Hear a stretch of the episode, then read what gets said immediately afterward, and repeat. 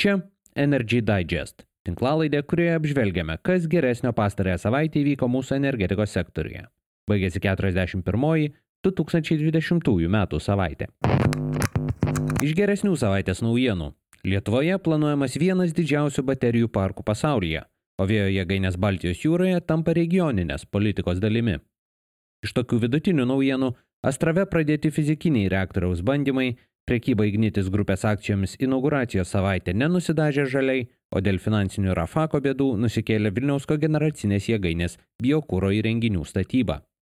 Be visų šių dalykų, Lenkijos antimonopolininkas už Nord Stream 2 skyrė baudą Gazprom ir jos partneriams, o Ignalinos atominė elektrinė ieško, kas ištirtų galimas giluminės atliekų saugyklos vietas. Štai papunkčiui niekas negalės virkti mūsų politinės valios. Jungtis su europiniais elektros tinklais. Tikslas yra turėti kiek įmanoma žemesnį kainą. Vyriausybės posėdėje šią savaitę pristatyta pirmoji sinchronizacijos projekto ataskaita. Be kitų dalykų, energetikos ministerija pateikė planą, kaip sieksime užtikrinti, kad Lietuvos elektros sistema galėtų veikti be pagalbos iš Maskvos. Anksčiau nuo netikėto atjungimo Lietuvą saugojo nesavarankiška karaliaučiaus elektros sistema.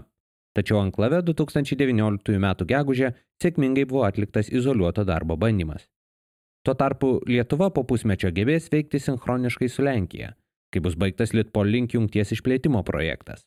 Veikimui savarankiškai, vadinamajam izoliuotam darbui, Lietuva yra pasiruošusi jau šiuo metu. Tai galėtų vykti, bet ekstremaliomis sąlygomis, tai yra už brangiai. Siekiama, kad tai atpiktų iki 2022 metų pabaigos. Ministerija nurodo, kad tam reikės įgyveninti kelis projektus. Pirmas - 200 MW galios baterijų sistema, sudaryta iš 4 50 MW galios ir 50 MWh talpos baterijų parkų. Apie ją skelbta dar gegužė, tuomet skaičiuota, kad investicijos į tokios galios elektros kaupimo įrenginius galėtų siekti 100 milijonų eurų. Šią savaitę projektą pastebėjo Reuters, jie skaičiuoja, kad tokia baterijų sistema bus viena didžiausių pasaulyje. Baterijų parkams lėšų tikimasi gauti iš vyriausybės ateities ekonomikos DNR plano. Apie kitus projektus 7 ir 8 Lietuvos elektrinės elektrėnuose blokų rekonstrukciją ir Vilniaus 3 termofikacinės elektrinės prieinamumo užtikrinimą iki šiol neskelbta. Gausiau detalių tiesa kol kas nepateikiama, planas dar bus pateiktas viešai konsultacijai. Senieji dar nedemontuoti blokai elektrėnuose šiuo metu užtikrina tretinį rezervą, tai reiškia, jie gali būti įjungti ir jie gali veikti, tačiau po 2023 metų jie nebetitiks aplinkosauginių reikalavimų. Trečioji termofikacinė elektrinė šiuo metu priklauso Ignitis grupiai. Jėgainė tuometinė Lietuvos energija 2017 įsigijo už 9,7 milijono eurų. Nebuvo slepiama, kad tai atlikta tik tam, kad Vilniaus miesto savivaldybė leistų Lietuvos energijai statyti Vilniaus kogeneracinę jėgainę. Tai yra išduotų jai leidimą dėl pastatų aukštingumo. Apie jos galimą atgaivinimą užsimenama Ignitis grupės strategijoje, tačiau techninė ir technologinė elektrinės būklė nėra išsamei įvertinta. Prekybos pradžia Ignitis grupės akcijomis biržoje buvo pažymėta minuso ženklų. Akcijos debiutinę savaitę užbaigė beveik 2 procentais pigiau nei pirminis viešas akcijų siūlymas, tai yra IPO Vilniuje, ir 4,5 procento pigiau nei IPO Londone. Teoriškai tai turėjo atsakyti į paskutinius klausimus dėl Baltijos šalims istorinio įvykio, regis didelio nepatenkinto poreikio įmonių grupės akcijoms nebuvo. Tačiau didelio smukimo jų kaina taip pat nepatyrė. Investuotojai džiaugiasi, kad IPO iš viso pavyko, bendrovė, kad pavyko Lietuvą pristatyti kaip šiaurės šalį. Kritikai peikia proceso skubą. Įmonių grupės vadovas teigia, kad du trešdaliai per IPO pritrauktų investuotojų yra ilgalaikiai instituciniai investuotojai, 9 procentai mažmeniniai, o likusi dalis rizikos draudimo fondai. Bendrovės skaičiavimu platinant įmonės akcijas buvo pasiektas 8,7 ebidų rodiklis, Anot įmonių grupės vadovo, tai geras rezultatas lyginant su kitų panašių bendrovių įvertinimais. Finansų ministerija, pagrindinė įmonių grupės akcininkė, iš pradžių tikėjosi 10-12 ebidų vertinimo. Astravo branduolinė jėgainė pradėjo reaktoriaus bandymus maža gale. Jėgainė tokį leidimą gavo iš reguliuotojo, o apie pradėtus mažos galios bandymus liudija ir Lietuvos pasieniečių pranešimas apie iš vieno iš aušintuvų kaminų pasirodžiusi garą. Tai pirmas toks užfiksuotas jėgainės veiklos požymis, tačiau tai yra normalu jėgainiai ruošiantis veiklos pradžiai, o radiacinis fonas lieka nepakitęs. Tai yra antroji iš trijų pirmosios reaktoriaus paleidimo fazės dalių. Pirmoji, jau užbaigta, yra branduolinio kūro pakrovimas į reaktorių. Antrosios, fizikinio paleidimo dalies metu, reaktoriuje pradedama branduolinė reakcija, jos metu garinamas vanduo. Trečiosios dalies metu garas nukreipiamas į turbinas, įsijungia elektros generatoriai.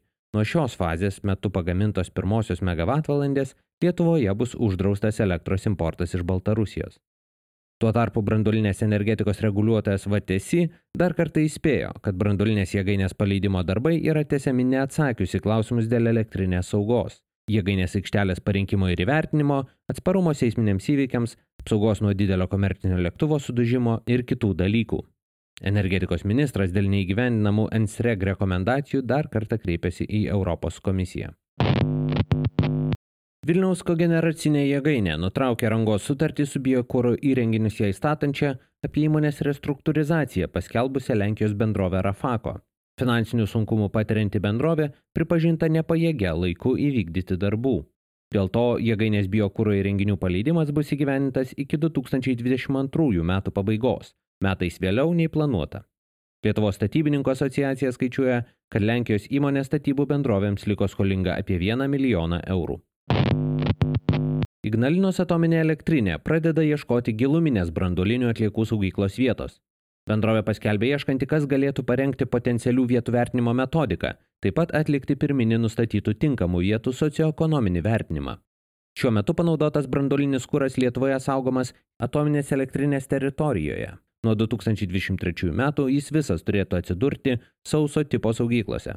Jose panaudota branduolinį kūrą ir atliekas galima laikyti 50 metų, Jų perkelimas ir giluminės saugyklos įrengimas galėtų kainuoti apie 2,5 milijardo eurų. Lenkijos antimonopolininkas Wokik skiria 29 milijardų zlotų arba 6,5 milijardo eurų baudą Rusijos Gazprom. Taip pat dar 52 milijonus eurų baudų penkioms Rusijos įmonės partneriams Nord Stream 2 projekte. Didžiausios baudos skirtos Vokietijos OMV ir prancūzų NG, atitinkamai beveik 20 ir 12 milijonų eurų. Jos skirtos už ankstesnių reguliuotojo nurodymų nesilaikymą. Europos bendrovėms buvo liepta nutraukti partnerystę su Gazprom dujotiekio projekte. Įmonės tuomet pasitraukė iš projekto kaip dalininkės, bet toliau jį finansavo. Gazprom baudą žada skūsti. Ir galiausiai. Jūrinės vėjo jėgainės atsidūrė Baltijos jūros regiono politinėje darbo tvarkėje. BEMIP formate, kurį sudaro Baltijos šalis, Suomija, Švedija, Danija, Vokietija ir Lenkija – Ministrai pasirašė bendrą ketinimų deklaraciją. Joje sutarė draugė siekti gausesnės elektros gamybos iš jūros vėjo.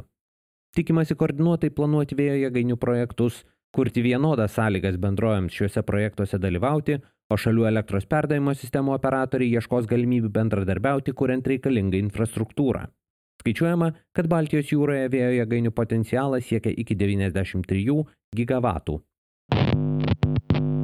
Šiam kartui tiek. Jei tinklalaidė jums pasirodė įdomi, prenumeruokite. Energy Digest rasite bet kurioje podcastų programėlėje. Papasakokite apie tinklalaidę draugams, bendradarbiams, pažįstamiems. Galbūt jiems energetikos naujienos taip pat bus įdomios. Šis podcastas yra kuriamas to paties pavadinimo naujienlaiškio pagrindu. Jei mėgstate naujienas skaityti, o ne tik jų klausytis, laidos aprašyme rasite nuorodą, kurią sekdami galėsite užsiprenumeruoti naujienlaiškį. Kaip be ne viskas šiame gyvenime, Energy Digest ilgainiui atsiduria socialiniuose tinkluose. Aprašyme rasite visas navigacijai reikalingas nuorodas. Taip pat ir į Patreon platformą, kurioje galite tapti tinklalaidės remėjais. Ačiū, kad klausėtės. Su jumis buvau aš, Naglis Navakas. Iki kitų kartų.